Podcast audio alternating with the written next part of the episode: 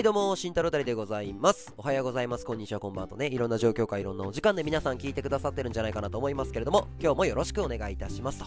この番組は TBS ラジオべしゃり王選手権優勝、ナンパ歴14年、営業マン歴13年、 Voicy というところでロリラジという雑談トークバラエティラジオのパーソナリティを3年半務めております慎太郎たりがお送りする雑談トークバラエティラジオアンカーバージョンとなっておりますえーこの Voicy のロリラジというのを宣伝したくてこのいろんなプラットフォームに配信が掲載されるでおなじみのアンカーで配信させていただいております。どうぞよろしくお願い申し上げますというところなんでございますけどもこのアンカーでは普段 Voicy ロリラジで話している話の中から、まあ、得意分野が恋愛ということなので恋愛のいろはについて話していこうかなと考えております。気に入ったらぜひともロリラジ本編も聞いてやってください。それではやってまいりましょう。慎太郎たりがお送りするロータリーラジオロリラジポッドキャストバージョン。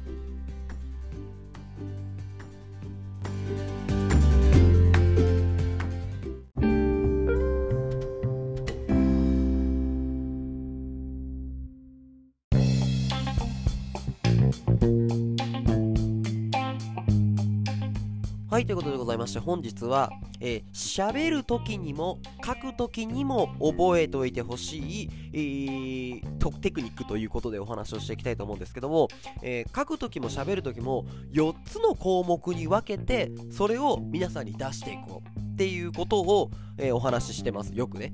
でこれがまあいわゆる起承転結っていうやつで喋る時も書く時も全部起承転結ってやって発表すれば形になりますよっていう話なんですね。で、えー、とその起承転結これはあのこうラジオを言う時とかこうプレゼンする時とかそういうのにもめっちゃ使えるよっていう話なんですけどこれね何を言ったらいいかこの起承転結で一体何を言ったらいいんですかっていうことを覚えておくとめっちゃ楽になるんで覚えておいてほしいんですけど、えーこの起承転結1234っていうセンテンスね。でこれを1と4を一緒にするんですまず。つまり結論ですね。えー僕はこう思いますから入っていきます。だから僕はこう思いますから入っていって、え最後にということなのでこういうことなんです。みたいな。えー、まずもう今俺も言ったよね。文章を書くときも話すときもこの4つの文で作ってほしいっていうことを話しますって言ったと思うんですけどつまり結論から入るわけです。こういうことを今から話しますよ。で最後にということで今の話を踏まえてこうやっぱりこうでしたよね。っていう1と4が結論。なんですよ。あと2と3だけじゃん。あと2と3を作ればあ最初にだからメモ用紙かなんかに1234って書いてこう伝える。11にこう伝えるって書いたら4にもこう伝えるって書けばいいけどね。であと2と3をメモで書いとけばもう話ができちゃう。っていうことなんですけどお2はえーとデータとかあこう思っているみたいな話を詳しく書いていけばいい。でこの時にこの2の起承転結と小の部分でえー、その理論本当って思わせたら勝ちですね。本当にそう？みたいな。例えばなんだけど、えーまず人はえっ、と理由があると。物事を納得しやすいんですよねっていう話をしたとしますよね、えー物事はやっぱり理由がないと皆さん全然理由があるとすごく動きやすい説得されやすいんですよねっていう話をします。でこれが「えー本当にそう?」みたいな「え理由が大事なんだ」ってなるじゃん。まずね。なったら勝ち。なった後にこの次の点の部分3つ目の部分でできればその2の文が「本当じゃん」ってなるような例え話だったりデータとかを出していくんですね。えほんまにそうじゃんみたいな。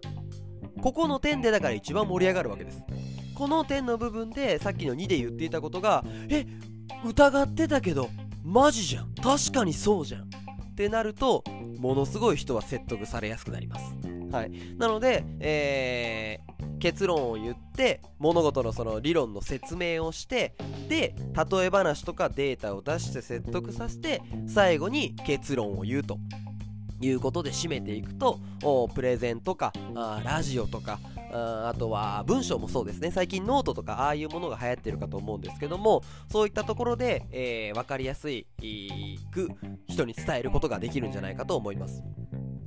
この書き方で結構僕もノートも書いてますのでぜひとも、あのー、見ていただければなと思うんですけど例えばで言うとですね、あのー、裏垢女子とかっていう話があるんです。ツイッターで結構裏垢女子っていう生き物がいまして、生き物がいましてっていうね 生き物がいまして、これは、つまりですね、ツイッターでちょっとこうエッチな写真とかを載せるタイプの女性なんですけど、その女性に対して、えー、実は、雑な DM っていうのが流行っております。この雑な DM って何かというと、エッチな写真を載せるので、男の子からいっぱい DM 来るんですよ。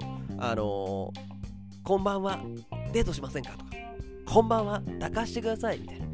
こんばんは、エッチなことに興味があります、みたいな。僕とエッチしませんか？みたいなのも含めてね。っていう DM がめちゃくちゃ来ると。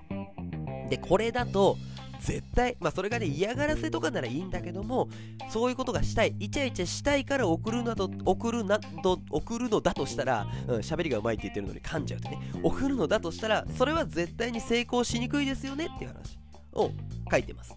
で、なんでかっていうと、これは営業と一緒で、えー、営業を思い出してと、家電の販売員とかを思い出してくださいと。全く商品の概要の説明もなく、いきなり、買ってください。電気屋に来たってことは何か欲しいんですよね。じゃあ買ってくださいって言っても絶対売れんじゃん。えっと、これは何ですか？いや、買ってくださいっつって。いや、無理ですってなるじゃん。それはね。電気屋に来てるんでしょだって。えー、お金も持ってるじゃないですか。欲しいんですよね。買ってくださいよみたいな。いや無理ですなるじゃん。それはもちろんもし例えばやるとしたらせめて押し売りだとしてもこの商品はこういう商品でこういうメリットがあってこういうデメリットがあってこれぐらいの価格の商品です。どうですかって。いうことですよね。それがもしそのメリットとデメリットがこれちょっとたまたま欲しいなと思ってたわ。だったらもしかしたら買われるかもしれないけども買ってくれだけ言われても絶対に売れないよねっていう話。でこれは、えー、つまりですよ。さっきの裏垢の話に戻すとかあのエッチさせてください。デートしませんか？じゃあダメなわけですよ。僕はあすごいいい写真見ていいなと思いました。僕はこういう容姿です。これだけお金を持っています。だからもしもよかったらデートしていただけませんか？これならまだわかるよねって話。ちゃんとそういう説明がデメリットとメリットの説明ができてますから。あそれだったら分かりますよねっていうことをノートにも書いてます。これが例え話、点の部分ですね、今のが。うんこういうやり方ですね。DM、雑な、D、裏垢女子という存在がいて、そこに雑な DM が送られています。で、えー、さっきの説明、その雑な DM ってのは何ですかと、えー、抱かしてくれとか、あイチャイチャさせたいとか、そういう、ちょっと本当にエッチしませんかみたいな DM が来てます。これが小の部分です。これは例えて言うならっていうと、さっきの営業の家電販売員の話が点ですね。で、結局、だから結局、そう DM がめっちゃ多いけど、そういう雑な DM を送ったって意味がないんですよっていう話でしたというふうに締めます。点の部分のようにやるんだったらメリットデメリットを説明して、えー、営業をかけていきましょうという話に帰結しますということですね。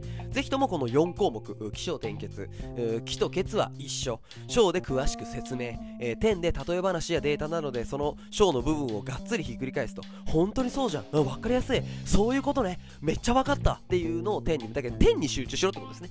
点を分かりやすく書けということでございます。ぜひとも使ってみてください。今日は以上です。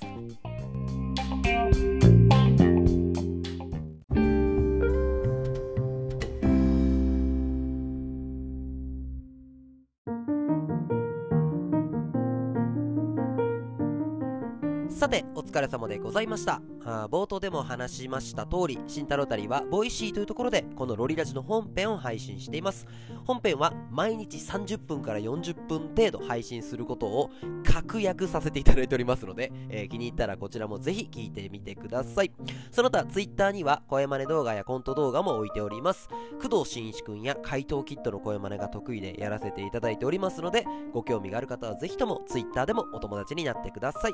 それではまた次回回お会いしましょう。慎太郎たりでした。またね。